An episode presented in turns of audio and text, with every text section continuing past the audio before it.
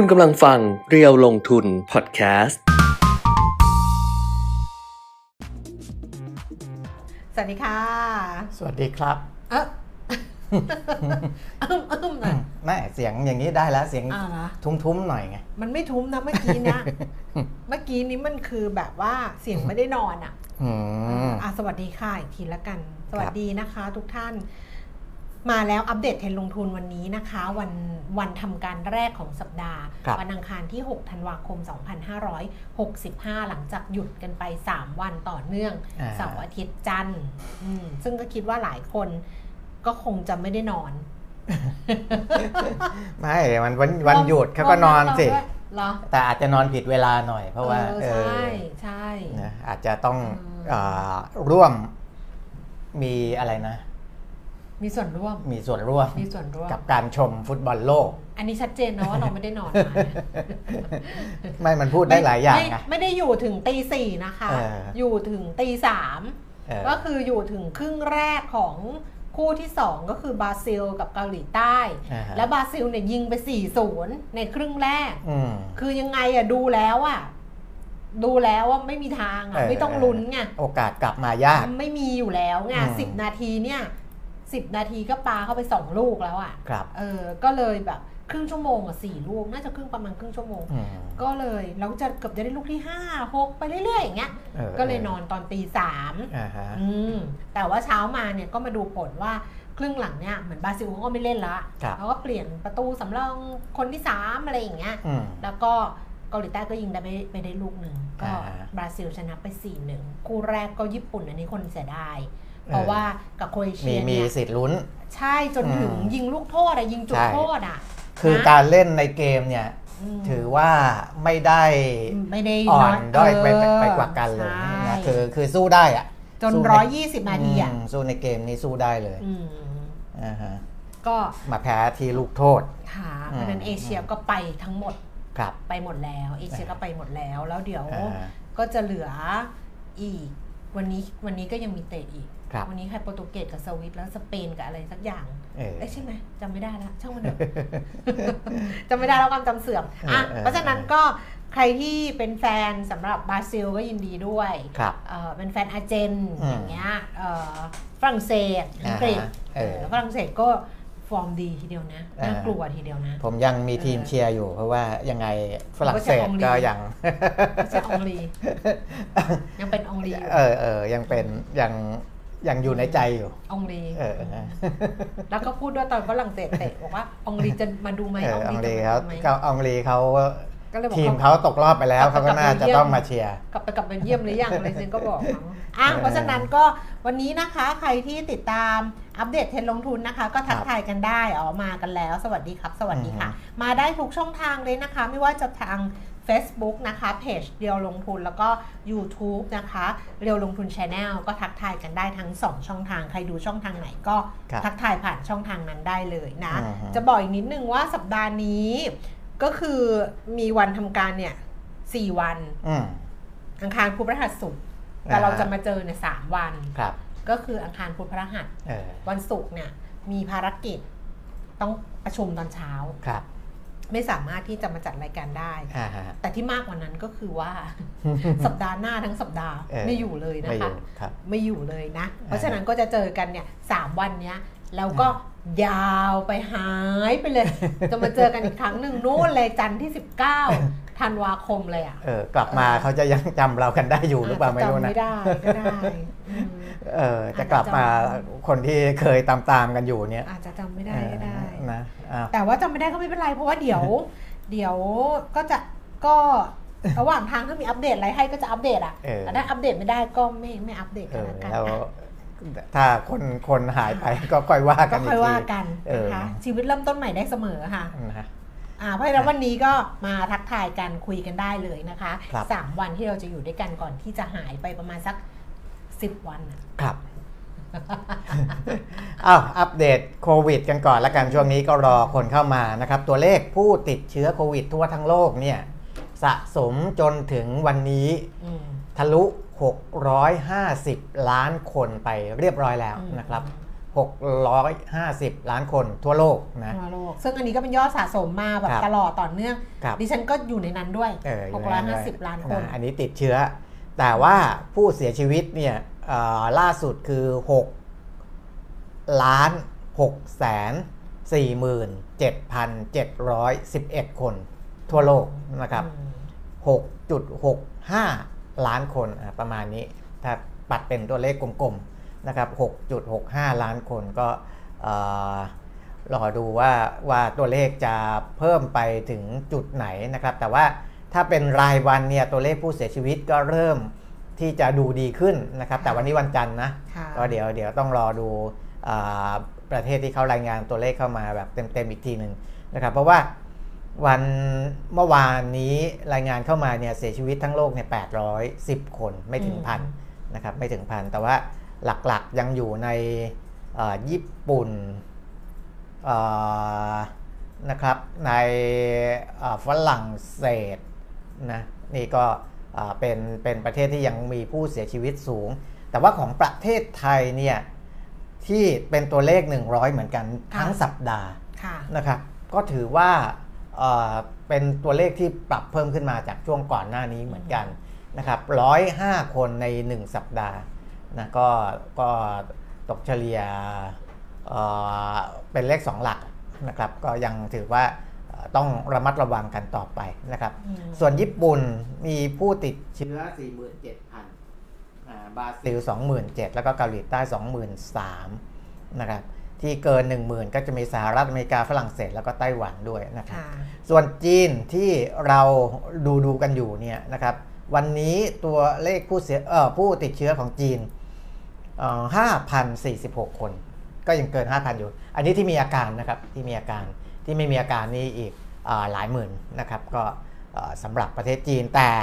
ข่าวที่มีออกมาในเอ่อสื่อต่างๆ ก็ยังคงออกมาในเชิงที่ว่าจีนผ่อนคลายนะผ่อนคลายการควบคุม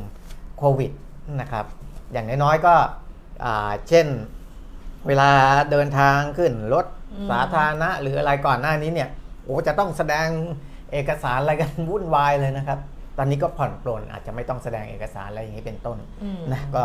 อ่าแต่ว่าตัวเลขยังคงค่อนข้างสูงนะแต่ว่าอ่าสีจิ้นผิงเองเนี่ยวันก่อนเขาก็ไปพูดกับผู้นำประเทศเอ่ออะไรสักอย่างผมจำไม่ได้แล้วนะว่าว่าเอ่อเขาก็เขาเขายังคงคุมเข้มโควิด -19 อยู่ แต่ว่าเขาก็เห็นแล้วล่ะว่าไอ้เชื้อโรคตัวล่าสุดเนี่ยโอไมครอนเนี่ย มันไม่ได้ส่งผลร้ายแรงเท่าไหร่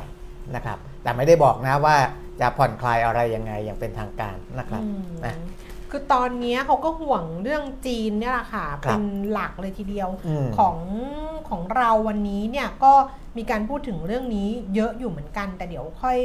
มาว่ากัน เพราะว่าส่วนใหญ่อะไม่ใช่ความเห็นต่างประเทศครับเป็นความเห็นของบรรดานักเศรษฐศาสตร์ในประเทศที่อื มมุ่งไปที่จีนว่าถ้าเกิดว่าจีนยังคุมเข้มนะฮะโควิด -19 แบบเนี้ยแล้วเดี๋ยวพอมันเข้าสู่ฤดูหนาวอะซึ่งครับการแพร่ระบาดก็จะรู้อยู่แล้วว่าฤดูหนาวในยการแพร่ระบาดของโควิดเนี่ยจะทำงานได้ดีอืมเป็นพิเศษ เพราะฉะนั้นเนี่ยมันก็เหมือนกับว่าถ้าจีนยังไม่ผ่อนคลาย ก็จะเจอการระบาดอีกระลอกหนึ่งแล้วถ้าไปเข้มมากกว่าเดิมเนี่ยมันก็อาจจะส่งผลกับภาพรวม ซึ่งไม่ใช่เฉพาะภาพรวมเศรษฐกิจของที่เกี่ยวข้องกับจีน แต่ว่าของจีนอืมเองเนี่ย เขาก็มองว่าอาจจะเกิดเพราะถดถอยได้เลยนะครับคือไม่ได้โตอย่างที่ต้องการหนึ่งแล้วก็อาจจะเกิดเพราะถดถอย คือเหมือนติดลมเศรษฐเศรษฐกิจติดลมอ่าจากการคุมเข้มโควิด -19 มากเกินไป เข้มครับเกินไปเนี่ย วันนี้ก็มีความเป็นห่วงในเรื่องนี้ในหลาย ๆ ในนักเศรษฐศาสตร์หเอ่อลายนัๆคนเศรษฐศาสตร์หลายอืมๆคนก็พูดอืมถึงเรื่องนี้นะคะครับอย่างเขาบอกว่า ผู้สูงอายุในจีนเนี่ยไม่ยอมไปฉีดวัคซีนนะเออร้อยเจ็ดสิบล้านคน คืออัตราการฉีดวัคซีนในผู้สูงอายุเนี่ยของจีนเนี่ยต่ำมากอืมทั้งๆที่จริง ๆ แล้วระบบสาธารณสุขของจีนก็เพียงพอนะครับคือถ้าผ่อนคลายก็สามารถที่จะรับมือได้ เพราะว่าอืมตอนจุดเริ่มต้นอู่ฮั่นจำได้ไหมเออนั่นน่ะปุ๊บปั๊บปุ๊บปั๊บปุ๊บปั๊บเขาแบบใช่จัดการได้หมดไงไม่เขาก็ใช้โมเดลนั้นไงเขาก็คิดว่าอืมการคุมอ่าเข้มเนี่ยจะส่งผลดี นะเพราะว่าตอนที่ประเทศอื่นเขาระบาดกันจีนก็ชิวๆแต่ว่าเออชิวๆก็คือเอ่อปิดกั้นการเดินทงเดินทางหมดนะอืมเออมันก็ส่งผล อีกอย่างหนึ่งนะครับ ค่ะอะอ่าเพราะฉะนั้นก็ดูกันที่จีนนั่นแหละเป็นครับหลักสำหรับเรื่องของโควิด -19 นะคะอืมส่วนข้อมูลการลงทุนอะเดี๋ยวทักทายก่อนหลาย ๆ ท่านส่งข้อความเข้ามาสวัสดีค่ะ ทุกท่านคุณรับบอกว่าเป็นปีก็ยังจำได้ คือถ้าหายไปเป็นปีหายไปปีนี่เลิกแล้วค่ะเลิกกิจการแล้วอะถ้างั้นอะไม่ขนาดนั้นนี่ยังซีเรียสอยู่เลยบอกว่าเฮ้ยมันหายนานเกินไปแต่มันก็ต้องมีช่วงเวลาให้เราแบบครับ นะไปทำอะไรบ้างเพราะบางทีนั่งคุยกันทุกวันทุกวันทุกวันอย่างเงี้ยเออเราต้องไปไปพักบ้างหรือไปเติมบ้างอ่าหรือไปเห็นอย่างอื่นบ้าง ก็จะได้มีครับอะไรกลับมาเล่าให้ฟังอืมเออไปดูข้อมูลการลงทุนกันครับซึ่งเมื่อวานนี้ของเราปิดแต่ว่าตลาดหุ้น ทางซีกของสหรัฐแล้วก็ยุโรปเขาก็เปิดปกตินะคะ เพราะฉะนั้นเราก็จะอัปเดตตัวเลขที่เป็นตัวเลขเมื่อคืนนี้ค่ะสำหรับตลาดหุ้นที่นิวยอร์กนะคะ ดัชนีอุตสาหกรรมดาวโจนส์ปรับตัวลดลงไป 482จุด1.4%ค่ะ ไปปิดที่ระดับ 33,947 จุด NASDAQ ลงไป 221จุด1.9%นะคะ แล้วก็ S&P 500 ลดลง 72จุด1.79%ค่ะ ซีกของยุโรป ลอนดอนฟุตซี่ร้อยเพิ่มขึ้น 11.31 จุด 0.15% CAC 40 ตลาดหุ้นปารีสฝรั่งเศส ลดลง 45จุด0.6%ดัคแฟรงเฟิร์ตเยอรมนีลดลง 81จุด0.56%ค่ะ ในส่วนของเอเชียเช้าวันนี้นะคะ ตลาดหุ้นโตเกียวนิเกอีเพิ่มขึ้น 81จุด0.29%ปิดที่ 27,902 จุดนะคะ นักเตะ ซามูไรบลูอะอ่าญี่ปุ่นอะอือฮึคือกลับบ้านเนี่ยเขาสมศักดิ์ศรีอืมคือเขาบอกสมศักดิ์ศรีถึงแพ้ครับในรอบ 16 ทีมสุดท้ายแต่ว่าใช่สมศักดิ์ศรีมาก แล้วก็เออแฟนบอลญี่ปุ่นก็เหมือนเดิมมคือทีมจะแพ้ทีมจะชนะอะไรอืมยังไงก็ตาม เก็บขยะอ่าฮะ เกลี้ยงสนามเออช่วยกันเก็บเออเหมือนเดิม เออ น่ารักมากบอกว่าญี่ปุ่นตกรอบแล้วคราวนี้สนามสนามจะเป็นยังไงเออเราต้องไปดูเหมือนกันนะเอออ่อ้าวส่วนฮ่องกงนะคะห่างเสงเช้าวันนี้ค่ะ ลดลงไป 217.1%แล้วก็เซียไซ300 ตลาดหุ้นเซี่ยงไฮ้นะคะ ปรับตัวเพิ่มขึ้น 29.0.0.75%ค่ะครับ มาดูความเคลื่อนไหวของตลาดหุ้นบ้านเรากันบ้างวัเช้านนี้วันมีนี้หุ้นใหม่ด้วยนะ หุ้นอยู่ใน MAI อ่า MAI คุณใช่เพียมิดดูไปสิเตรียมดูเปิดหุ้นใหม่ดูเลยก่อนเลยนะ ไม่ไม่เดี๋ยวค่อยดูไงอ๋อเดี๋ยวก็เปิดดูไปเลยไงเออเพราะว่าดิฉันเนี่ยมีปัญหากับไอ้เซ็ตเทรดอะซึ่งเออเขาไม่ให้ใช้ของเก่าราคาสิกอะเขาเลิกแล้วอ่าอ๋อเขาเปลี่ยนใหม่แล้วเหรอเขาเปลี่ยนเขาอ๋อปกติเขาเขาจะให้ใช้เขาให้ใช้คู่กันระยะหนึ่งเพื่อถึงควาวันมที่หนึ่งธันวาละมั้งเออเพื่อความเออคุ้นแล้วเราชิก็นจะคลิก แบบใช้คลาสสิกอะของเก่าเออเออตลอดไงอ่าฮะไม่อยากใช้ของใหม่ไงเพราะว่ามันหาอะไรไม่ค่อยเจอมันไม่ชินเออแล้วตอบมันตั้งนอบเนี่ยวันวันเนี้ยเขาไม่ให้ใช้เมื่อวานละเออเมื่อวานลองเข้าไปดูไม่ใช้อ๋อไม่ให้คลิกละเออฮะก็เลยต้องเป็นของใหม่ซึ่ง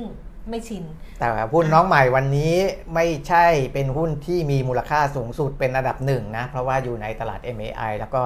อ่า Market Cap เขาก็ยังไม่ได้ใหญ่มากนะเดี๋ยวครับมาดูแล้วกันดิฉันเออก็ว่าไม่ไม่ไม่พูดไม่พูดดีกว่า ไปดูอืมไปดูตลาดหุ้นเลยนะคะเออสำหรับตลาดหุ้นบ้านเราในเช้าวันนี้นะคะ ดัชนีราคาหุ้นอยู่ที่ระดับ 1,636.58 จุดค่ะ ลงไป 5.05จุด0.31%นะคะระดับ ต่ำสุดเนี่ย1,633 จุด สูงสุด 1,639 จุด แล้วก็ Set 50 Index อ่อแล้วก็มูลค่าการซื้อขายตอนนี้คือ 1,400 ล้านบาท 1,400 ล้านบาทค่ะ Set 50 Index 984.30 จุด ลงไป 3.00 จุด 0.30%นะคะ มูลค่าการซื้อขาย 5,900 ล้านบาท หุ้นที่มีมูลค่าการซื้อขายสูงสุด เนี่ยมันไม่อยู่ในหน้าเดียวกัน มันก็เลยต้องเปิด 2 จอ แบบสองหน้าไงแล้วก็ปกติมันอยู่หน้าเดียวกันเออนี่มันอยู่เออคนละหน้ากันอ่าอันดับหนึ่งเป็นหุ้นของ Advance มูลค่าการซื้อขายเนี่ยพันล้านครับราคาล่าสุดนะคะ 185 บาทลดลงไป 3 บาท 50 สตางค์เดลต้า 764 บาท ลดลงไป 8 บาทค่ะ1%นะคะแอดวานก็ลงไป 1.8%ธนาคารกสิกรไทย 141 บาท 50 ลดลง 1 บาท AOT 73 บาท 50 ลดลง 25 สตางค์สพค่ะ 181 บาท 50 ลดลง 1 บาทบ้านปูเท่าเดิมค่ะ 13 บาท 30 ราคาราคาไม่เปลี่ยนแปลงนะคะ เออบอกไปแล้วเนอะว่าราคาเท่าเดิม CPO 64 บาท 50 ลดลง 25 สตางค์อืม SIRI ค่ะ 1 บาท 69 สตางค์ลดลง 2 สตางค์แบงก์กรุงเทพ 144 บาท เพิ่มขึ้น 50 สตางค์แล้วก็ Gulf Energy 53 บาท 50 เพิ่มขึ้น 25 สตางค์อะหุ้นใหม่คือใน top 10 เนี่ยจะเห็นว่าเป็นตัวแดงกันเกือบทุกตัวนะครับ ยกเว้นอ่าแบงก์กรุงเทพเป็นบวกอืมบ้านปูก็ ก็ทรงๆกับบวกนะครับอ่าแรงซื้อแรงขายต้านกันอยู่นอกนั้นติดลบหมดค่ะนะเดี๋ยวจะให้เห็นว่าอ่ามีความน่ากังวลอยู่อย่างหนึ่งเรื่องของการซื้อขายของนักลงทุนต่างชาติ ซึ่งเมื่อวันศุกร์ที่ผ่านมานี่ถล่มขายออกมาค่อนข้างเยอะนะครับอืมแต่ว่าไปดูหุ้นน้องใหม่น้องใหม่ก่อน M T W อะไรทูวินอะมาร์ค อะไรทูวิน Make Make เอาเมก Make to Win Holding Make to จำกัด Win มหาชนนะครับอะไรกับมาร์คทูวินอะเข้าเข้าในตลาดหลักทรัพย์ MAI นะครับอ่าราคาเดี๋ยวราคา IPO คือ2บาท88 สตางค์ นะครับเราทำงานกันดีนะ ราคา เหมือนเตรียมพร้อมอะราคาแต่จริงๆไม่มีความพร้อมเลย เข้ามาในเออตลาดหลักทรัพย์นี่ฮะตอนเปิด พุ่งไปที่ 7 บาท 45 สตางค์สองบาทแปดสิบแปดเป็นเจ็ดบาทเลย โอ้นะพุ่งเออแรงเลยนะครับ 7 บาท 45 แล้วก็ถอยถอยถอยถอยลงมาต่ำสุดเนี่ย7บาท 40 นะครับ อ๋อแต่จริง ๆ เดี๋ยวนะ ต้องดูก่อนว่าพุ่งก่อนถอยหรือถอยก่อนพุ่งอะพุ่งไปก่อน ดูต้องดูกราฟ คือพุ่งก่อนถอยถอยเอก่อนอพุ่งเจ็ดสี่ห้าแล้วพุ่งไปที่เจ็ดเจ็ดศูนย์เออเออแล้วถึงจะถอยเออนะครับ มาที่เจ็ดสี่ศูนย์เออนะแล้วตอนนี้เจ็ดห้าศูนย์เจ็ดบาทห้าสิบสตางค์อืมเพิ่มขึ้นจากราคาจองซื้อเนี่ย160%นะครับหรือว่า 4 บาท 62 สตางค์นะหุ้นตัวนี้ถามว่าอ่า โด่งดังไหมในแวดวงข่าวสารก็ไม่ค่อยเท่าไหร่นะไม่นะเออไม่ค่อยได้ยินข่าวเท่าไหร่ ใช่ก็แล้วก็ไปดูว่าเขาทำธุรกิจอะไรนะเอคะอสำหรับ Make to Win Holdings บอกว่าประกอบธุรกิจเอ่อผลิตแล้วก็จำหน่ายเสื้อผ้าสำเร็จรูป แล้วก็มีบริษัทย่อยก็คือ Deco Green Energy ครับผลิตและจำหน่ายรถจักรยานยนต์ไฟฟ้าคือ ทำสองอย่างสองอย่างะสองทำอย่างสองอย่างอะคือรายได้จากไอ้เสื้อผ้าเสื้อผ้าเขาทำซึ่ OEM งนะเขาไม่ได้มีแบรนด์อ๋นะอคุณเพแก้มราะว่าไปดูแล้วไม่ทำให้กับแบรนด์อื่น เออ ก็ไม่รู้จักไงเออเออแบบก็ไม่รู้จักว่าอะไรทำให้อันถ้ากับแบรนด์ OEM เนี่ยอืม OEM ทำให้กับแบรนด์อื่นเนี่ยคในรับประเทศหรือว่าอ่าไม่เขานี่ไงก็ไม่เชิงเออไม่รู้ไม่รู้ในเพปราะระว่าเทศต่างประเทศดิฉันผมยังไม่ได้ดูรายละเอียด เออ เพราะว่าดิฉันก็เข้าไปดูอ่าฮะแต่ว่าเสื้อผ้ก็ ไม่รู้ยี่ห้อไม่รู้จักเนี่ยก็เลยไม่สัดแน่ใจส่วนรายได้เนี่ยถ้าเป็นปี 64เนี่ยนะครับอ่า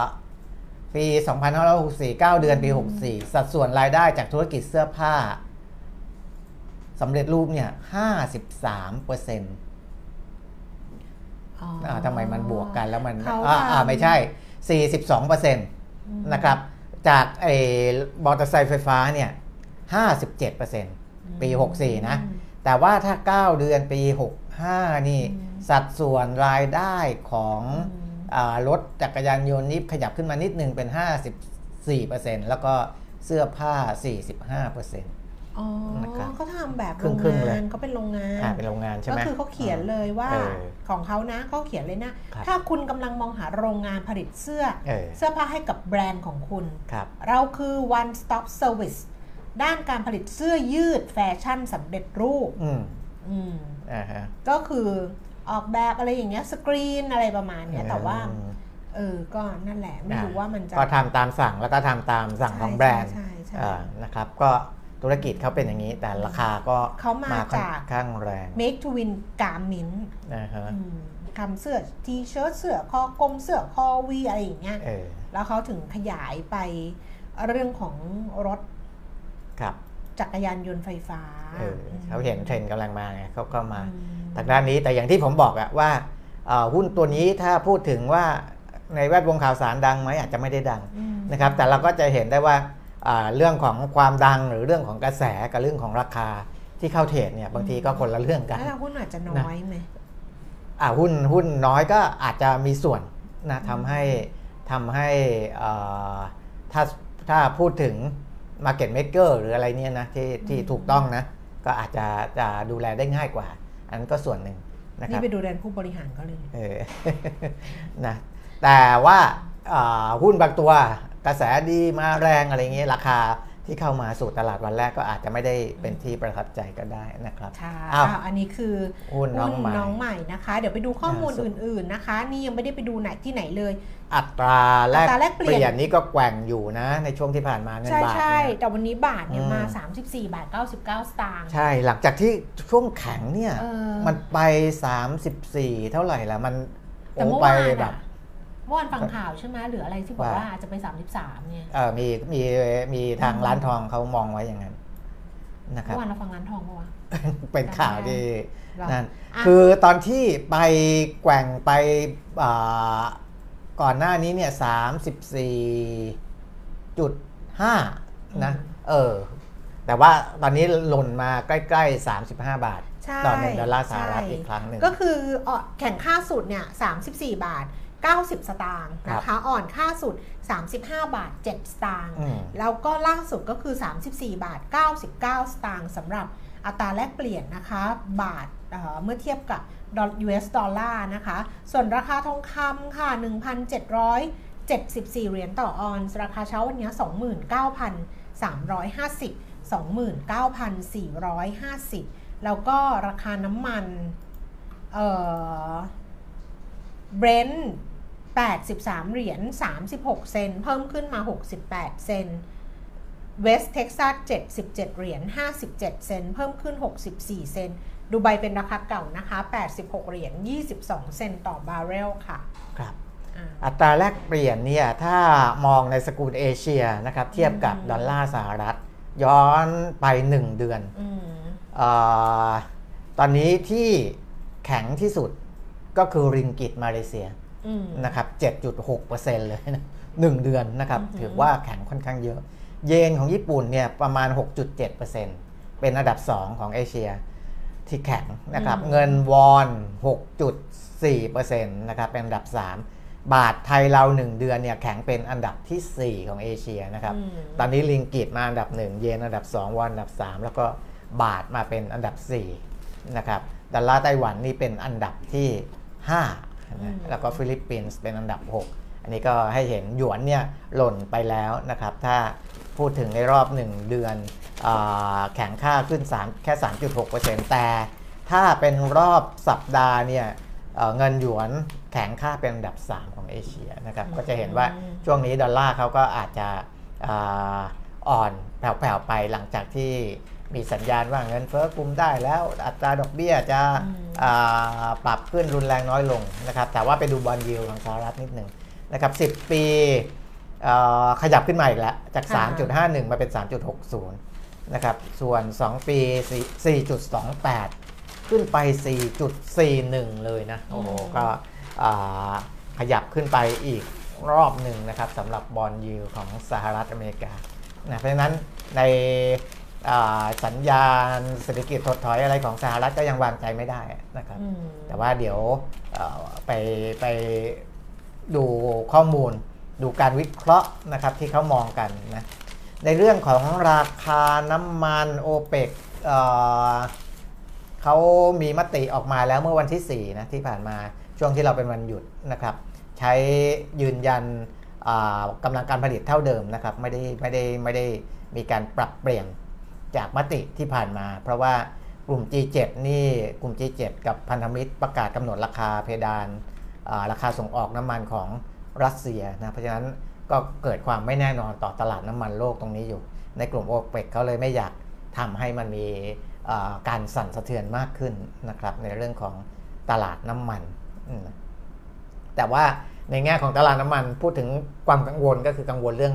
ของโควิดของจีน ที่จะค่ะกระทบกับดีมาน แต่ว่ามีข่าวออกมาในตลาดว่าจีนจะผ่อนคลายมากขึ้น เพราะฉะนั้นเนี่ยค่ะความกังวลเรื่องนี้ก็อาจจะลดน้อยลงไปนะครับ เนี่ยมีจีนเยอะเลยฮะมีจีนเออเยอะลองเลยพูดถึงเรื่องจีนสิเอาจีนไหนบ้างมีทั้งผู้ว่าการธนาคารกลางจีนนะเออมีสีจิ้นผิงที่คุณปิ่มมิตรบอกเมื่อสักครู่นี้นะเออแล้วก็มีรองนายกรัฐมนตรีของจีนอ่าฮะซุนซุนชุนหลานเออเนี่ยพูดถึง นโยบายโควิด อะไรอย่างเงี้ย เดี๋ยวครับเอาผู้ว่าการธนาคารกลางจีนก่อนอืมอี้กัง แต่อันนี้น่าจะคุยมาระยะหนึ่งแล้วนะคะอ่าฮะเขาบอกว่าอี้กังผู้ว่าการธนาคารกลางของจีนเนี่ยเปิดเผยไม่นานมานี้นะคะ บอกว่าธนาคารกลางจีนจะมุ่งมั่นสนับสนุนเศรษฐกิจที่กำลังชะลอตัวเออก็คือรู้แหละ ก็ก็เขาก็รู้ว่ามันก็ชะลอแหตัวเอออพร้อมทั้งระบุว่าอัตราเงินเฟอ้อของจีนในปี 2566 เนี่ย มีแนวโน้มที่จะอยู่ในระดับปานกลางนะคะ อี้กังเนี่ยกล่าวสุนทรพจน์ ทางวิดีโอสำหรับการประชุมด้านเศรษฐกิจการเงินครั้งใหญ่ของธนาคารแห่งประเทศไทย แล้วก็ธนาคารเพื่อการชำระหนี้ระหว่างประเทศก็แบบ BOT กับ BIS Conference เข้ามาเนี่ยครันะบบอกว่า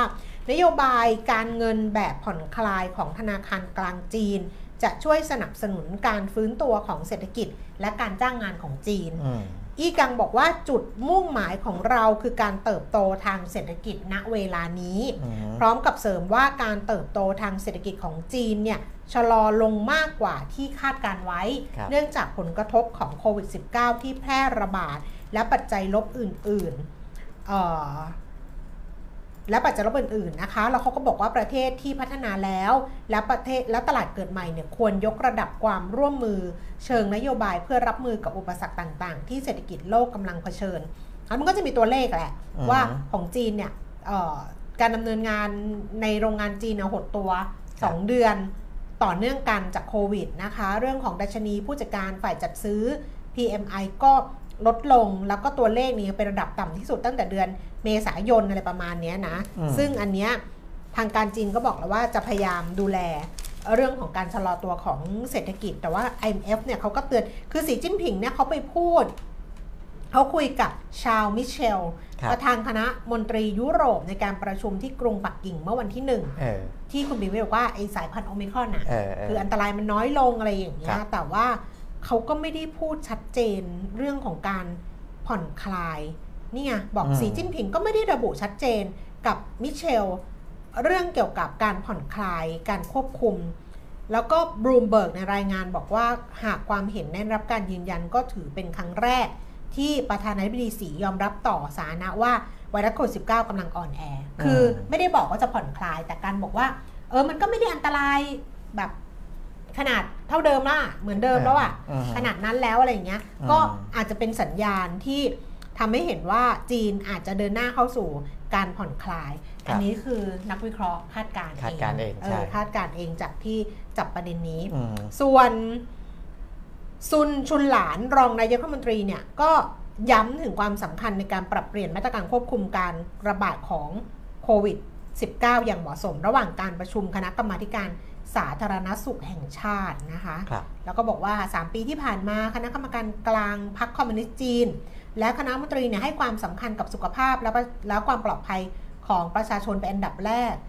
และสามารถควบคุมความไม่แน่นอนได้อย่างมีประสิทธิภาพ แต่ขณะนี้ประเทศกำลังเผชิญสถานการณ์ใหม่อืมและภารกิจใหม่ในการป้องกันและควบคุม เนื่องจากความรุนแรงของสายพันธุ์ โอมิครอนลดลงอืมฮึแล้วก็อัตราการฉีดวัคซีนสูงขึ้นอืมรวมถึงประสบการณ์การควบคุมและป้องกันการระบาดเพิ่มพูนขึ้น การควบคุมการระบาดจึงเข้าสู่ขั้นตอนใหม่ และภารกิจใหม่ เนี่ยพอฟังแบบนี้มันก็เหมือนกับว่าอืมมีโอกาสนะฮะที่จีนจะผ่อนคลายครับมากขึ้นว่าทั้งรองนายกทั้ง ประธานทิบดีอะไรอย่างเงี้ย อ่าฮะก็พูดไปในทิศทางเดียวกัน อืมนักเศรษฐศาสตร์จาก Bloomberg Economics นะคะ ก็เลยคาดการณ์บอกว่าจีนน่าจะค่อยๆ ผ่อนคลายมาตรการโควิดเนี่ยในอีก 7 เดือนข้างหน้า แล้วก็ส่งผลให้เปิดประเทศได้อย่างเต็มที่ในช่วงกลางปี 2565 ครับ ซึ่งนักเศรษฐศาสตร์ของ Bloomberg นี่ก็น่าจะจีนนะ ชางชูกับเดวิดชูอย่างเงี้ย อืม เออเขาคงจะติดตามอะไรเงี้ยบอกว่า เรามองว่าในช่วงสิ้นสุดครึ่งแรกของปีหน้า เศรษฐกิจจะปลอดจากมาตรการคุมโควิด -19 และแนวโน้ม จะเป็นไปในทิศทางที่เร่งตัวขึ้นมากกว่าชะลอตัวลงไม่ว่าจะด้วยปัจจัยใดก็ตาม ครับอืมแต่ IMF เตือนคริสตารีนาจอร์เจียว่าอ่าฮะผู้อำนวยการ กองทุนการเงินระหว่างประเทศ IMF ก็เตือนจีน บอกว่าแรงกดดันเงินเฟอ้อที่เพิ่มสูงขึ้นและภาวะเศรษฐกิจจีนชะลอตัวเนี่ยจะเป็นปัจจัยเสี่ยงต่อแนวโน้มของเศรษฐกิจเอเชียอืมเพราะฉะนั้นเรียกร้องให้เจ้าหน้าที่กำหนดนโยบาย เตรียมการป้องกันภาวะตื่นตระหนกในอนาคตไว้ด้วย ครับอืมคือบอกว่าประเทศจอร์เอ่อจอร์เจียว่าบอกว่า ประเทศสมาชิกอาเซียนอะอืม อยู่ในจุดที่เศรษฐกิจสดใสอ่าฮะอืมโดยคาดว่าจะขยายตัว 5%ในปีนี้ แล้วก็ปีหน้าก็ชะลอลงเล็กน้อย แต่แนวโน้มเนี่ยมันมีความไม่แน่นอน เพราะว่ามีเรื่องของยูเครนรัสเซียมีเรื่องของจีนนี่แหละที่จะเป็นปัจจัยท้าทายเศรษฐกิจอาเซียนในระยะต่อไป ครับนี่พูดคนเดียวไป 10 นาทีเลยนะเราไม่ควรพูดคนเดียวแบบ10 นาที เออเพราะว่ามันจะทำให้แบบว่ามันน่าเบื่อ ไม่มันต้องมีการตอบโต้กันเออแบบว่าไม่ อืออะอืออะตอบโต้กันอย่างนี้บ้าง มันมีเนื้อหาไม่เป็นไรอืมอะนะกลับมาที่เพผมราะว่า เกริ่นไว้ เพราะว่าคนดูเขาจะแบบว่าอืมฟังฟังไปแล้วแบบว่า มันไม่มีเสียงที่สองอะไรประมาณนี้เออไม่เป็นไรอืมนะอ่า ตามที่เกริ่นไว้นะครับว่าตามที่เกริ่นไว้นักลงทุนต่างชาติเนี่ยเมื่อวันศุกร์ขายสุทธิมาแล้วเป็นกลุ่มเดียวด้วยนะเป็นการที่ขายสุทธิและขายสุทธิเยอะมากนะครับอืม5,169 ล้านบาทนะครับในวันเดียวนะทำให้อ่าตัวเลขที่เคยอ่าซื้อสุทธิเนี่ยกลับเป็นติดลบสุทธิ 3,837 ล้านบาทของเดือนธันวาคมอืมนะก็คือวันแรกซื้อสุทธิวันที่ค่ะสองอาขายขายออกมาขายสุทธิหนักมากอืมนะครับ เดี๋ยวจะอ่าพูดอีกทีหนึ่งในกลุ่มอื่นเนี่ยที่ซื้อเนี่ยก็คือนักลงทุนประเภทกองทุนอ่านนะเราได้กองทุนยันไว้อยู่ ซื้อสุทธิ 654 ล้าน พอร์ตโบรกเกอร์ซื้อสุทธิ 945 ล้าน แล้วก็รายย่อยในประเทศเนี่ยซื้อสุทธิ 3,569 ล้านบาท ทีนี้ ลองไปดูว่าเออแต่ว่าในตลาดตราสารหนี้เนี่ยตลาดบอลเนี่ยค่ะเอ่อนักลงทุนต่างชาติก็ยังคงซื้อสุทธิอยู่นะครับต่อเนื่องมานะครับเอ่อวันก่อนนี่มี net flow ที่เป็นบวกเนี่ยหมื่นล้านนะครับอืมคือหมื่นล้านบาทเนี่ยติดต่อกัน 2 วันละนะครับวันที่ 1 ธันวา 1685 ล้าน วันที่ 2 ธันวา 1746 ล้าน ต่อเนื่องกัน 2 วัน วันนี้เมื่อรอบเย็นจนถึงเช้าของวันนี้เนี่ยที่เขาซื้อขายกันอยู่ในตลาดบอลเนี่ยอ่าเป็นซื้อสุทธิ3,017 ล้าน อันนั้นหมายความว่าในตลาดบอลเนี่ยอ่าโดยเฉพาะบอลระยะสั้นอ่ายังคงมีเงินไหลเข้ามาพักในบอลระยะสั้นเนี่อ่ายฮะค่อนข้างเยอะ แต่ว่าส่วนหนึ่งไม่รู้ว่าออกมาจากตลาดหุ้นด้วยหรือเปล่านะครับอืมเพราะว่าถ้าไปดูความเห็นเรื่องของอา ภาษีหุ้นเนี่ยอืมก่อนหน้านี้ที่เคยบอกว่าเอ่อก็มีทั้งสนับสนุนแล้วก็คัดค้านเนี่ยอืมแต่พอไปดูโบรกเกอร์ที่เขาให้บริการนักลงทุนต่างชาติอืมรายหนึ่งนะครับซึ่งมีพอร์ตต่างชาติค่อนข้างเยอะก็คือทิสโก้เนี่ยอืมคุณไพบูลย์นรินทรางกูลเนี่ยจริงๆก่อนหน้านี้ก็ออกมาคัด คุณค้านเขาขัดค้านในฐานะใช่ของประธานสภาธุรกิจตลาดทุนไทย แต่ว่าตอนหลังเนี่ยก็เปลี่ยนบทบาทมานะครับใช่ก็เป็นอดีตไปอืมแต่ว่าเอ่อก็ยังเป็นนายกสมาคมนักวิเคราะห์การลงทุนอยู่นะครับ คุณไพบูลย์บอกว่าภาษีขายหุ้นเนี่ยมีผลกระทบแน่นอนนะครับ เพราะว่านักลงทุนต่างชาติเนี่ยเอ่อคุณไพบูลย์บอกอย่างนี้นะ ถ้าเคสนี้เนี่ยผมว่าอืมก็น่าน่าคิดเหมือนกัน คุณไพบูลย์บอกว่า ปกติแล้วนักลงทุนต่างชาติเสียค่าคอมเนี่ยไม่เท่ากับภาษีที่รัฐกำลังจะเก็บจากเขาอีกนะ นั่นหมายความว่าภาษีขายที่กำลังจะเก็บสูงกว่าอ่าที่ที่ที่เต็มรูปแบบนะอ่าไม่ใช่ปีแรกนะ ก็เต็มรูปแบบก็คืออ่าศูนย์จุดหนึ่งหนึ่งเปออ่าร์เซ็นศูนต์ย์จุดหนึ่งหนึ่งเนี่ย สูงกว่าค่าคอมที่เขาเคยจ่ายอีกนะ เพราะฉะนั้นนักลงทุนต่างชาติเนี่ยจะหายไปแน่นอนนะครับ จะหายไปแน่นอนและอ่า ไปดูโบรกเกอร์อื่นอีกที่เขาให้บริการนักลงทุนต่างชาติอืมเขาก็มองอย่างนั้นเหมือนกันคุณแก้มเขาบอกว่าพวก private fund พวกเนี้ยพวกอะไรที่ที่ไม่ได้รับการยกเว้นภาษีอยู่แล้วเนี่ยแล้วก็เป็นนักลงทุนที่อ่าปกติก็จะซื้อขายก้อนใหญ่ ๆ ยิ่งเขาเทรดก้อนใหญ่เนี่ยภาษีมันก็ยิ่งเยอะนะเวลาคิดภาษีออกมาเนี่ยอ่าต่อครั้งเนี่ยมันก็เป็นก้อนที่ค่อนค่อนข้างมหาศาลพอสมควร เพราะฉะนั้นเนี่ยอ่า ยังไงเรื่องของภาษีขายหุ้นนี่มีผลกระทบกับตลาดหุ้นแน่นอนนะครับ โดยเฉพาะในฝั่งของนักลงทุนต่างชาตินะ ในฝั่งของนักลงทุนไทยเองเนี่ยก็มีข่าวออกมานะว่านักลงทุนรายย่อยจะรวมตัวการประท้วงโดยการหยุดเทรดวันนั้นวันนี้ผมไม่บอกวันนะ เดี๋ยวเป็นการจะไปกระตุ้นว่าเอออ่าเดี๋ยวลองดูแล้วกันในวันที่เขาบอกว่านัดรวมตัวกันทางโลกโซเชียลว่าหยุดเทรด เพื่อประท้วงให้เห็นว่าอ่ามูลค่าการซื้อขายในตลาดเนี่ยจะหายไปไหม ถ้านักลงทุนรายย่อยหยุดเทรดในวันนั้นนะครับอยากรู้ว่าวันไหนไปหาดูเอาเองนะเออดีเนาะครับคือเมื่อก่อนเวลาถ้าไม่พอใจอย่างเงี้ยก็นัดเออรวมตัวกันประท้วงที่ตลาดเออหลักทรัพย์อะไรอย่างเงี้ยนะเอออันนี้ประท้วงหยุดเทรดหยุดเทรดหยุดเอเทรดอให้มันรู้ไป สัปดาห์เนี้ยเดี๋ยวรอดูเออให้นะมันรู้ไปให้มันรู้ไปให้มันรู้เรื่องกันไปข้างเอหนึองอะก็โดยสรุปก็คือถ้าดูจากคือก่อนหน้าเนี้ยเอ่อ วันที่หนึ่งเนี่ยจริง ๆ แล้วข่าวเนี้ยมันออกมาช่วงช่วงไม่ใช่ออกมาในวันที่เขาขาย 5,000 ล้านของต่างชาตินะออกมาก่อนหน้าออกนั้นมาแล้วก่อนอะเพียงแต่ว่าเอ่ออาจจะคิดคิดอยู่หรือเปล่า หรือว่ายังดิฉัยังนว่าปรับไม่ใช่ตัวหรือว่าอะไรยังไงดิฉันว่าไม่ใช่ดิฉันเออว่าต้องไปดูว่า คือเขาอะวันไอต้องไปดูว่าราคาหุ้นอะเออที่เขาขายอะเออเขา ได้กำไรหรืออะไรอย่างเงี้ยเอาได้กำไรอยู่แล้ว ก็คือเพราะว่าใช่โดยเฉลี่ยเนี่ยเขาได้กำไรอยู่แล้วใช่จากไปดูเพราะว่ายอดเฉลี่ยที่เขาเก็บมาก่อนหน้านี้เนี่ยเออคือต้ถ้านเขาทุนได้เขาจะต่ำกว่านี้อยู่ถ้าแล้วเขาได้กำไรอะเขาว่าเออเขาอาจจะเทไปรอบนึงหรืออะไรประมาณเนี้ยเออส่วนการที่ที่คือถ้าเกิดเก็บภาษีอะครับมันก็ได้รับผลกระทบอยู่แล้ว เพราะว่ามันเป็นอืมค่าใช้จ่ายที่มันเพิ่มขึ้นแต่ว่าเออก็อย่างที่เราคุยกันว่า ถ้าเขาไปที่อื่นอะเขาก็ต้องเสียภาษีอยู่ดีอะครับใช่ไหมอืมแล้วถ้าเกิดพอร์ตเขาไปลงทุนที่อื่นซึ่งเก็บภาษีสูงกว่าเราด้วยซ้ำเอออย่างเงี้ย เออแล้วถ้าเกิดว่าผลตอบแทนของเราอะ่ะมันถ้ามองเศรษฐกิจเราอืมทิศทางเราแล้วผลประกอบการเราดีอ่าเศรษฐกิจดีหุ้นเรามีโอกาสให้ผลตอบแทนสูงเออยังมีเรื่องของปันผลแต่ปันผลตอนนี้มันก็มันก็น้อยลงนะครับก็คือเมื่อก่อนเนี้ยตลาดหุ้นไทยจะมีเสน่ห์เรื่องของเงินปันผลอืมจึงแบบว่าเออน่าน่าสนใจอะไรเงี้ยครัแต่บตอนนี้มันก็มัยิวก็อาจจะยิวมันอาจจะลดลงละลงอืมอย่างเงี้ยถ้าพวกนี้มันยังอยู่อะครับเออกับกับภาษีการขายหุ้นอะอื มมันเขาก็ต้องไปดูอะว่าอันไหนมันคุ้มไม่คุ้มครับเพราะไม่งั้นคือเงินก็ต้องลงทุนอยู่แล้วครับเขาต้องบริหารพอร์ตด้วยการลงทุนในตราสารทุนในตลาดหุ้นอยู่แต่แล้วแต่ที่พียงเห็นแต่ว่าจะตรงไหนเท่านั้นที่เองเห็นเหมือนเหมือนกันเนี่ยทั้งไม่ว่าเออนักลงทุนไทยต่างชาติก็คือว่ารอบในการเล่นจะน้อยลง ใช่รอบเล่นน้อยลงอยู่แล้วนะเพราะว่าถ้าเกิดว่าคุณขายบ่อยอะเออมันก็เสียภาษีทุกการขายไงใช่เออก็ทำให้มูลค่าการซื้อขายมันน้อยลงนั่นแหละอืมนะครับอ้าวซึ่งก็อันเนี้ยมันจะไปกระทบโบรกเกอร์อยู่แล้วไงถูก แต่โบรกเกอร์ก็ต้องไปหารายได้จากเขาต้องปรับตัวเขาบอกแล้วใช่ต้องว่าปเขารับต้องปรับตัวตัวอืมว่ามีรายได้เพราะบางโบรกเกอร์ที่เขาไม่ใช่พึ่งรายได้ไอ้ค่าคอมมิชชั่นตรงนี้เป็นหลักอะครับจากวอลลุ่มเทรดอย่างเงี้ยเออใช่ไหมเขาก็มีตอนนี้หลายรายเขาก็ต้องมาขายหุ้นกวงหุ้นกูเออะไรเงี้อยนั่นแหละก็เอต้องอทำแบบบ้างนั้นเพราะว่าเขาต้องหารายได้จากค่าธรรมเอาเนียมหุ้นเข้าตลาดขายหุ้นเออกู้หรืออะไรเออแล้วค่าทำอย่างอื่นอะเออเอออย่างอื่นอะอืมนะอืมอะ ก็อ่าในประเด็นในประเทศอีกอย่างเรื่องของขวัญปีใหม่ที่จะเข้าสู่คณะรัฐมนตรีเนี่ยอืมเอาวันนี้สิวันนี้วันอังคารแล้วนี่อืมนะครับ ส่วนใหญ่เนี่ยเอ่ออาจจะไม่ใช่ส่วนใหญ่อาจจะทั้งหมดเลยก็ได้นะ ที่จะมีผลเนี่ยไม่ได้ใช้ในปีนี้ใช่ นะครับก็คือให้ไปเริ่มเป็นปีใหม่ แต่ว่าเพราะว่าเป็นปีใหม่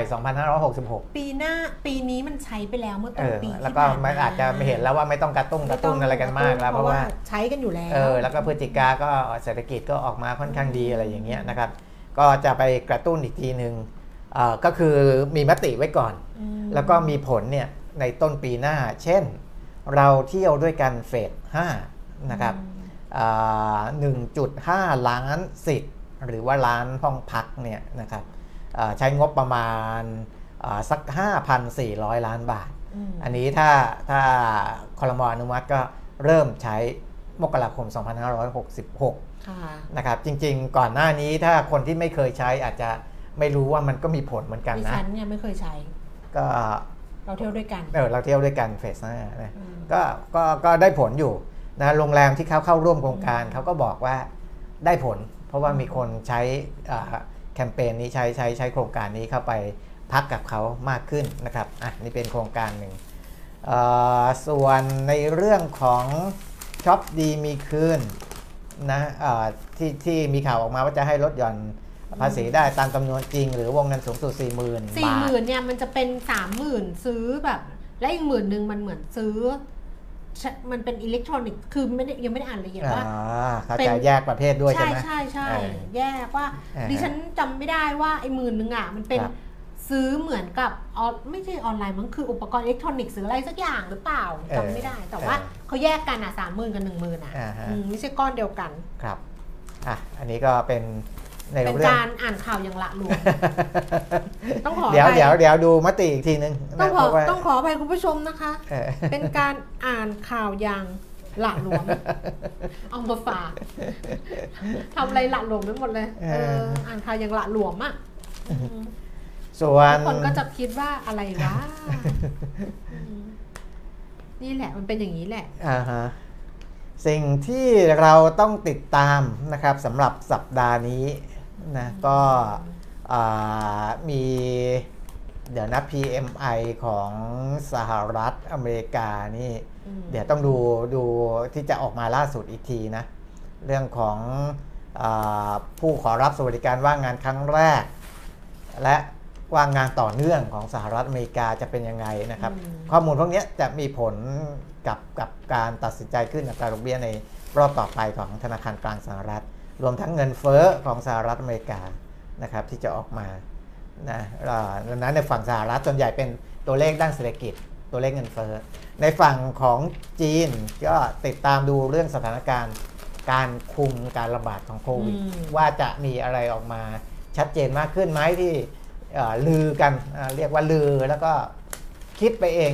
คาดว่าการเอ่อณ์คาดการณ์ โอ้จะคิดคำว่าคิดไปเองเหรอว่าคาดการณ์นี่ความหมายมันต่างกันเยอะเลยนะต่างกันเลยเออเออคาดการณ์ว่าเอออย่างเงี้ยคาดการณ์ว่า คิดไปเองจะมันเข้มงวดลดน้อยลงนะครับ คุณปิ่มมินิใจโหดมาก จริงเขาเป็นคนใจโหดนะคะเขาไม่ใช่คนแบบที่ดูแบบใจดีนะคะอ่าฮะ อะดูนะคำพูดที่เขาโพล่งออกมาแต่ละอย่างสิคะอืม จีนก็จริง ๆ วันนี้ถ้าเกิดใครสนใจเนี่ยไปอ่านในครับกรุงเทพธุรกิจอะเขาทำเหมือนฉบับจีนเลยอะมคือข่าวหน้าหนึ่งอะเออเออออก็จะเป็นดีเรื่องจีนไปหมดเลยครับมีทั้งเมื่อกี้ที่เอ่อผู้ว่าการธนาคารกลางของจีนอืม พูด แล้วก็มีทั้งรองนายกรัฐมนตรี ครับแล้วก็ในบ้านเราเองเออมีทั้ง IMF ด้วยอย่างเงี้ยเออฮะ แล้วก็ในบ้านเราเองเนี่ยเขาก็ไปสำรวจความเห็นของนักเศรษฐศาสตร์นะคะ ทั้งจาก KKP Research นะบอกว่าดรพิพัฒน์เหลืองนริมิตชัยเนี่ยหัวหน้านักเศรษฐศาสตร์ KKP Research ของเกียรตินาคิมพัทราบอกว่าประเด็นที่ต้องดูจากนี้ก็คือว่า 1. จำนวนคนจีนที่ได้รับวัคซีน mRNA เนี่ยเพิ่มขึ้นแค่ไหน โดยเฉพาะในกลุ่มสูงวัย 2. คือช่วงผ่อนมาตรการคุมโควิด ไปจนถึงขั้นเปิดเมืองเนี่ยต้องรอดูจำนวนผู้ติดเชื้อว่าจะกลับมาสร้างความวุ่นวายได้อีกหรือไม่ ดังนั้นจีนน่าจะทยอยเปิดเมืองได้ แต่ต้องใช้เวลาคาดว่าปลายปีหน้าถึงจะเปิดเมืองได้เต็มรูปแบบนะคะ หลังจากนั้นถึงจะเปิดประเทศอืมเราคาดการณ์จำนวนนักท่องเที่ยวต่างชาติ ปีหน้า 19 ล้านคนเนี่ยจะมีนักท่องเที่ยวจีนเพียงแค่ 1 ล้านคนอืมซึ่งแน่นอนว่าการท่องเที่ยวไทยต้องหาตลาดใหม่มาชดเชย นักท่องเที่ยวต่างชาติ ในตลาดใหญ่อย่างสหรัฐยุโรปแล้วก็จีนที่จะหายไป เพราะว่าสหรัฐกับยุโรปเนี่ยก็อย่างที่เรารู้ว่า มีเรื่องภาวะเศรษฐกิจครับเออเพราะเศรษฐกิจจะถดถอยอะไรอย่างเงี้ยนะสหรัฐยังยังลูกผีลูกคนแต่ยุโรปเนี่ยน่าจะแน่อืมๆเพราะนั้นก็นักท่องเที่ยวส่วนนี้จะหายไปรวมทั้งนักท่องเที่ยวจีนด้วยนะคะ ดรพิพัฒน์บอกว่ายังมีความเสี่ยงที่เศรษฐกิจจีนชะลอตัวปีหน้าเอ่อมีความเสี่ยงที่เศรษฐกิจจีนจะชะลอตัวปีหน้าก็น่าจะโตสัก 3-4%ใกล้เคียงกับปีนี้ที่เติบโต 2-3%จากเดิมที่คาดการไว้ 5%ครับอืมก็มีความเห็นคนอื่นอีก เยอะแยะเลยอ่าฮะเต็มไปหมดเลย เยอะไปหมดเลยเออแต่ก็อ่านไม่ไหวเลยอืมแต่ก็ประมาณนี้เยอะมากนะครับ โดยสรุปก็ก็น่าจะประมาณนี้นะเพราะว่าเอ่ออย่างที่บอกว่าแต่เขาบอกของเราอะต้องในนี่คือมต้องหานักท่องเที่ยวกลุ่มใหม่ใช่ปะใช่แล้วก็หาตลาดที่แบบส่งใช่ออกอะใช่ตลาดใหม่ตลาดด้วใหม่ยด้วยใช่อืมคือตอนนี้ทุกประเทศก็ต้องปรับตัวอืมนะทุกประเทศก็ต้องปรับตัว แต่ว่าอ่ามีทั้งเรื่องไปหาตลาดข้างนอกอืมและดึงนักลงทุนต่างชาติเข้ามาลงทุนในประเทศไทยเพิ่มเติมด้วยนะอืมเรื่องของลงทุนทางตรงลงทุนอะไรพวกเนี้ยนะครับแต่เราอ่อจะมีเรื่องการเมืองไง เราจะมีเรื่องเลือกตั้งไงเออถ้านักลงทุนเขาจะมาเขาเขาจะต้องรอก่อนไหมว่า ใครจะเป็นรัฐบาลไหมก็ถ้าเขาจะมาคือถ้าเกิดเขารู้อยู่แล้วปีหน้ามีเลือกตั้งครับ ใช่ไหมแล้วก็ไทม์ไลน์การเลือกตั้งอะ มันก็อาจจะประมาณครึ่งแรกของปีใช่ใช่ก็รู้แล้วว่าใครเป็นรัฐบาลอะคือเขาก็รคือหน่ยเขาเขาซีเรียสเรื่องว่าเอ่อ จะเกิดความไม่สงบหรือเปล่าแค่นั้นเองนะแต่ว่าอ๋อถ้าเลือกตั้งเป็นกระบวนการตามปกติอะไรเขาก็ไม่ไม่ไม่ไม่ได้เอาไปเป็นปัจจัยอะไรมากมายนะครับเพราะเขาก็รู้อยู่แล้วว่ายังไงไม่ว่ารัฐบาลไหนเข้ามานโยบายก็คือกระตุ้นเศรษฐกิจอยู่ดีมนะคือคือเดี๋ยวตอนหาเสียงก็รู้แหละ นะก็คือจะใช้ประเด็นเศรษฐกิจเนี่ยมาเป็นประเด็นอ๋อเอ่อหาเสียงกันอยู่เพแล้วราะว่าพลังประชารัฐเดี๋ยวเขาจะเปิดตัวหัวหน้าทีมเศรษฐกิจใหม่วันนี้ไงเอ่อคุณมิ่งขวัญไงเออเอออืมโอ้นี่ไอเดียเยอะมาก นั่งคุยกับพอมิ่งขวัญนี่เป็นชั่วโมงชั่วโมงเอาไอเดียหลั่งไหลสองชั่วโมงอะแกคุยได้เรื่อยๆนะนี่เพราะโลกมันเปลี่ยนนะฮะโลกมันเปลี่ยนอ๋อลงเปลี่ยนพูดแค่นี้แล้วกันอ้าวดิฉันว่าโลกมันเปลี่ยนอะคนที่แบบอืม โลกมันเปลี่ยนเอาก็ไม่เป็นไรดู แต่ว่าอย่างที่คุณแก้มบอกว่าอ่านักลงทุนต่างชาติเขามองไหมคือ ทุกพักนะอืมทุกพักชูประเด็นเศรษฐกิจใช่มาเป็นประเด็นหลัก เพราะไม่อย่างนั้นคุณอยู่ทวัตแล้วเขาก็ไม่เอาคุณกรณ์เข้าไปเป็นหัวหน้าพรรคเขาไงครับเพราะว่าเขา เอาประเด็นเศรษฐกิจเนี่ยครับหรือว่าเพื่อไทยเองอะที่คุณเศรษฐาครับไปเป็นแคนดิเดตมันก็ชัดเจนอยู่แล้วดไง รสมคิดดรสมคิดตอนสุทธิวิไลตอนเนี้ยอืม ตัวตัวหลักๆอะเออ คือไม่ใช่เรื่องการเมืองเลยนะ เออเป็นดรสมคิด เออเป็นคุณกรณ์เออเป็นคุณเศรษเศรษฐาฐาทวีสิน เออคุณพิธาคุณเออพิธาเขาก็เศรษฐกิจ เออก็ใช่เขาก็ก็เศรษเศฐรษฐกิกิจจ เขาเขาเขาเออใช่ไหมจะได้อืม เออคุณพิธาก็เศรษฐคุณครับ พิธาก็เศรษฐกิจ อืม ใครกะอาจอย่างเนี้ย พลังประชารัฐเอาพอมิ่งขวัญเออคุณมิ่งขวัญไปอเออย่างเงี้ย ก็เออ ถ้ามองในจำนวนนี้ก็ด้อยสุด อย่าไปว่าแกแต่แกก็เอออะไม่ได้ว่า อ่า พูดถึงแบบเดี๋ยวคนมาด่าอีกก็คุณไปว่าไงเขาด้อย ไม่แต่โลกเปลี่ยนจริง ๆ นะก็ มันแบบ นะถ้ามันมีความต่อเนื่องไปเนี่ยอ่าคือคือนักลงทุนต่างชาติเขาเข้าใจเข้าใจการเมืองไทคุณยเห็นเอ็มบัปเป้ยิงปะ เออเห็นเห็นสิเห็นคปะมชัดนั่นอะคุณเห็นใช่ไหมเออแบบฝรั่งเศสอะเออกองยิงยิงนี่แบบ ยิงนี่เปี้ยงเลยเออกูเห็นบราซิลยิงเมื่อคืนปะเออมันเปี้ยงเลยเออเศรษฐกิจมันทีมเศรษฐกิจต้องการแบบนั้นเออต้องการความชาร์ปอะเออแบบยิงแล้วเปี้ยงเลยเออะอเออเออแบบนั้นเลยอะเออไม่ใช่แบบไปยิงแล้วคุกคักคุกคักคุกคักคุกคักคุกคักอยู่หน้าประตูเออหรืออะไรอย่างเงี้ยเออหรือยิงยิงออกสิ อะไรอะไรเงี้ย เออ คือมันต้องอย่างนี้ อ่าฮะ จะพูดว่ามันต้องอย่างนี้เว้ย คือมองเห็นช่องชัดเจนว่าเออ เป้าหมายอยู่ตรงไหน แล้วก็เออแล้วก็ สามารถไปถึงเป้าหมายนั้นได้ แล้วก็ยิงเลยอย่างเงี้ย อืมไม่แบบ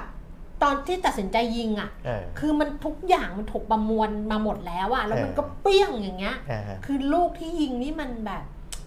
จำนนไปเลยดีกว่าเออแบบนั้นไงอ่าฮะเห็นด้วยไหมคะ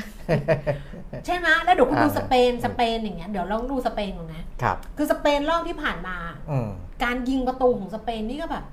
คือมันต้องเออคือที่มันเรามาถึงจุดที่มันต้อง อย่างนี้แล้วไงฮะมันต้องอย่างนี้แล้วมันมันอะไรมันคลุมเครือกว่านี้ครับไม่ได้แล้วอืมเออ แต่คนเลือกก็คือประชาชนไงเขาเขาจะอ่า เข้าใจไหมอะไรยังไงก็ว่ากัน เพราะว่าอ่าในเท่าที่ดูจากโพประลชาชเนี่ยนน่ะนะประชาชนน่ะเออเขาก็มีพักเขาเลือกเขาไม่รู้หรอกว่าใครเออเขาก็มีพักในใจเขาเออใช่ป่ะครับแต่ว่าพักในใจประชาชนน่ะ ก็ก็รู้อืมว่าสิ่งที่ถ้ามาแล้วอะมันจะมันจะมันจะดีอะเออเออคือมันก็ต้องเอาคนที่มันชาร์ปอะเออ แค่นั้นเองจะพูดแค่นี้แหละ อ่าฮะ จะพูดแค่นี้แหละว่าประชาชนน่ะ คือเราก็ต้องยอมรับวัฒนธรรมไทยเออว่าเราจะให้แบบโอ้โหเรา ถ้าเรายกระดับได้อย่างนั้นเราก็เป็นประเทศร่ำรวยแล้วไงเออแต่เราไม่ใช่ไง เออเพราะฉะนั้นเราก็เราก็เป็นแบบเนี้ย แต่ว่าเมื่อรู้อยู่แล้วว่า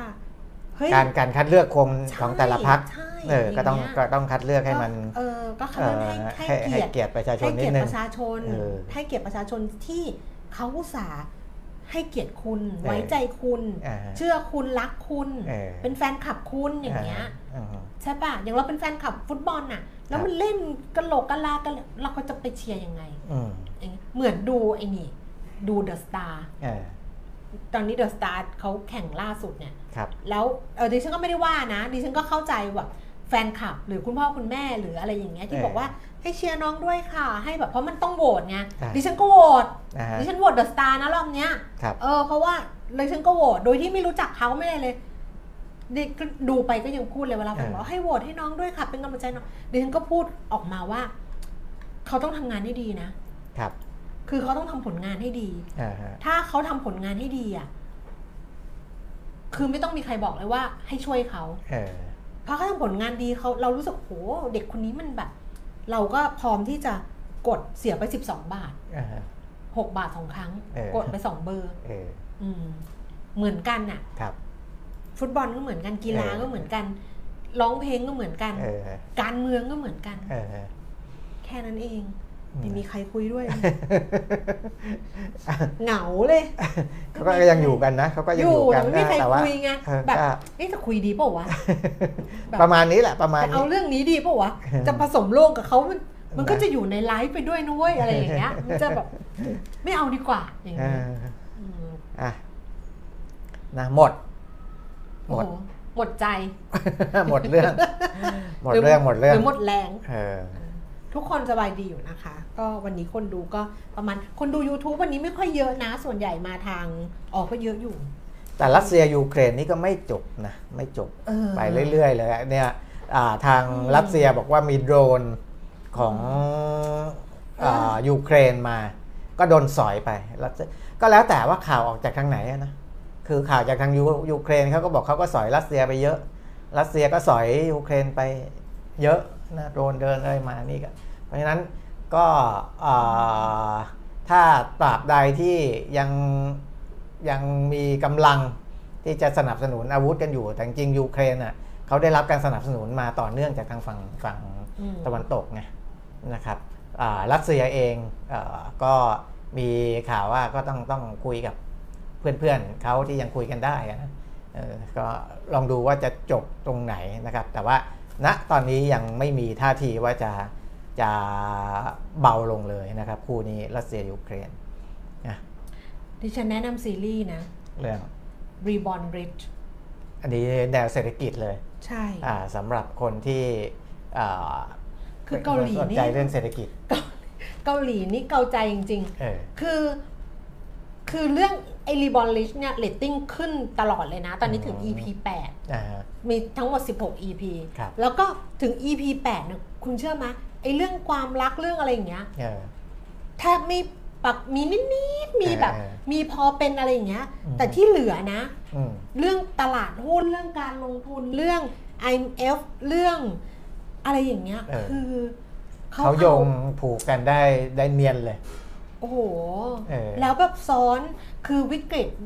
.com เออออะไรอย่างเงี้ยเออเออแล้วมาหมดอะเออคือมันมันแบบฝักแล้วแล้วไอ้ ไอ้เรื่องความช่อฉนหรือว่าเออหรือการสืบทอดธุรกิจหรืออะไรคือมันแล้วมันไรู้เนียนว่ามันเนียนไม่รู้จะพูดไงอะคือแล้วแล้วก็มันเป็นเรื่องเดียวกันได้ เคยดูเออละครไทยพยายามจะทำเรื่องแบบนี้ทำไม่ได้บทจะกระโดดไปกระโดดมาใช่จะทำไม่ได้จะไม่สามารถที่จะทำให้มันเออทำไม่ได้ มันมันเออแต่อันเนี้ยได้ขเป็นนาดเรื่องของ ไปตอนนี้ไปทีวีช้อปปิ้งละอืมคือไปแล้วเออมีประโยคนึงที่แบบว่าอีพี่อีแบบเวลาคุยกันอะเออคุยกันอะเออมันเหมือนแบบ ได้ได้แบบไม่ตั้งใจอะเออเพราะว่าถามถามพี่ชายพระเอกถามพี่ชายว่าดูทีวีช้อปปิ้งอะดูทั้งวันเลยเออแบบจะซื้อเลยนั่งหนาแบบมันมีของจำเป็นเลยที่ต้องซื้อเออพี่บอกทีวีช้อปปิ้งไม่ได้ซื้อของจำเป็นนะเออมันคือการซื้อของที่อยากได้ เออ เออ คือกระตุ้นอืมกระทะอย่างเงี้ยเออกระทะอย่างเงี้เอยอเออบ้าป่ะซื้อกันทั้งบ้านทั้งเมืองอะเออเห็นซื้อสองใบอย่างเงี้ยเอาไปไหนวะ ใช่ เออเอาไปแจกเว่า อีอีเนี่ยอีอีถูพื้นอะเออตอนนี้หายไปแล้วเห็นไหมสามแถมสี่เออ กับสับปั่นบดหัดหั่นซอยละเอียดอะไรอะเออเออซึ่งมันแบบมันไม่ได้ของจำเป็นน่ะเออเออแต่ว่าเขาก็พูดเลยว่ามันเป็นของที่อยากได้เออคือทีวีกช้อระปตุ้นปิ้งให้อยากได้กระตุ้นให้อยากได้อืมมันไม่ใช่ของไม่ได้ซื้อของจำเป็นเป็นของที่อยากได้ใช่แล้วกับไอทีวีช้อปปิ้งอะคุณคิดดูดิอืม ซึ่งกำลังจะล่มสลายคือเจ้าของบอกไปต่อไม่ไหวแล้วเออเพราะว่าอะไรเงี้ยเอออีพระเอกไปแนะนำคู่แข่งของตระกูลเออบอกว่าอยากทำโลจิสติกของคือไอ้คู่แข่งเนี่ยโลจิสติกแย่ละอืมไอ้ขนส่งเนี่ยแย่ละจะจะจะรอดไม่รอดไม่รอดแล้วเออบอกอยากเป็นเบอร์หนึ่งในธุรกิจขนส่งไหมเออโลจิสติก บอกฉันฉันจะกลับมาได้ยังไงเออไป take over TV shopping ช่องนี้เออซึ่งเขาขายถูกอยู่เพราะว่าเขาก็ไปไม่รอดเออแล้วคิดดูว่า ถ้ามี TV shopping ใช่แล้วมีธุรกิจขนส่งเออของตัวเอง เออเออใช่จะปังแค่เฮ้อไปดูเหอะ Reborn Rich ไปดูเถอะเออเออดิฉันดิฉันดูแล้วแบบโอ้อะไรของเกาหลีวะเนี่ยเรตติ้งมาแบบแซงราชินีแซงใต้ร่มราชินีอะอ่าขนาดว่าใต้ร่มราชินีนี่ Under the Queen's Umbrella นี่ปัง ๆ นะเออซึ่งจบไปแล้ว รีวิวไปแล้วอืมโอ้โหคนก็มา แชร์ของดิฉันเยอะนะ ภูมิใจนำเสนอ ไปอ่านได้จากหนีงานมารีวิวซีรีส์ใช่ เพจนะครับรีวิวที่ดีที่สุดของตัวเอง เออ คือจะบอกในปัตตภีไม่ได้ไม่กล้าพูดของตัวเอง อะ เอาค่ะ ก็ครับจบประมาณนี้จบจบเนาะจบตลาดหุ้นไทยก็เหมือนจะดีดกลับมาได้บ้างอ่าฮะ เล็กน้อยนะคะ เพราะว่าตอนที่ลงไปต่ำๆเนี่ยก็คือ 1,633 จุดตอนนี้ 6,000 6,000เมื่อกี้พูดอะไรวะ1,600หรือพูดว่า6,000วะพูดว่า6,000เลยเหรอเออโอ้ my god 1,633จุด แล้วเมื่อกี้พูดละ6,133ล่าสุด1,637จุด นอนดึกนอนตีสามแต่หุ้นใหญ่เนี่ยเออก็ยังแดงแบบก็มันเหมือนวันนั้นที่เล่าให้ว่าที่บอกอะเออสัญญาณมันมาตั้งแต่อาทิตย์ที่แล้วแล้วว่าว่าอีตัวเซ็ตเซ็ตใหญ่อะมันบวกไงแต่ว่า SET fifty อะมันลบเออ มันเป็นแบบนี้วันเนี้ยแบบแล้วมันแล้วพอเซ็ตอืมใหญ่อะครับมันลบอะอืม SET fifty อะมันลบมากกว่าเออมันก็สะท้อนว่าหุ้นใหญ่อะมันถูกขายครับแล้วใครจะขายหุ้นใหญ่ถ้าไม่ใช่เออใช่ป่ะต่างชาติอืมอะนั่นแหละนะก็เซ็ต50เนี่ยติดลบ 0.32เปอร์เซ็นต์เซ็ตมันลงตลาดมากกว่าทั้งตลาดเนี่ยติดลบ 0.27เปอร์เซ็นต์เนี่ยมันเป็นอย่างนี้มาตั้งแต่ต้นเดือนแล้วนะ ตั้งแต่เออหนึ่งธันวาสองธันวาเนี่ยที่เป็นแบบเนี้ยเออคือ SET fifty อะ ถ้าเซ็ตใหญ่บวก SET fifty ลบบางที เออหรือว่าถ้าเซ็ตใหญ่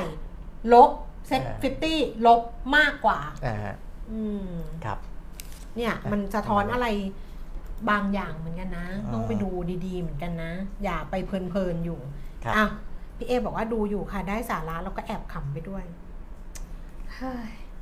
สบายใจแล้ว จบจบการนำเสนอ ครับ แล้วก็พรุ่งนี้ กลับมาเจอกันอ่าฮะนะคะ เหมือนเดิมนะคะ วันนี้ลาแล้วสวัสดีค่ะ สวัสดีครับ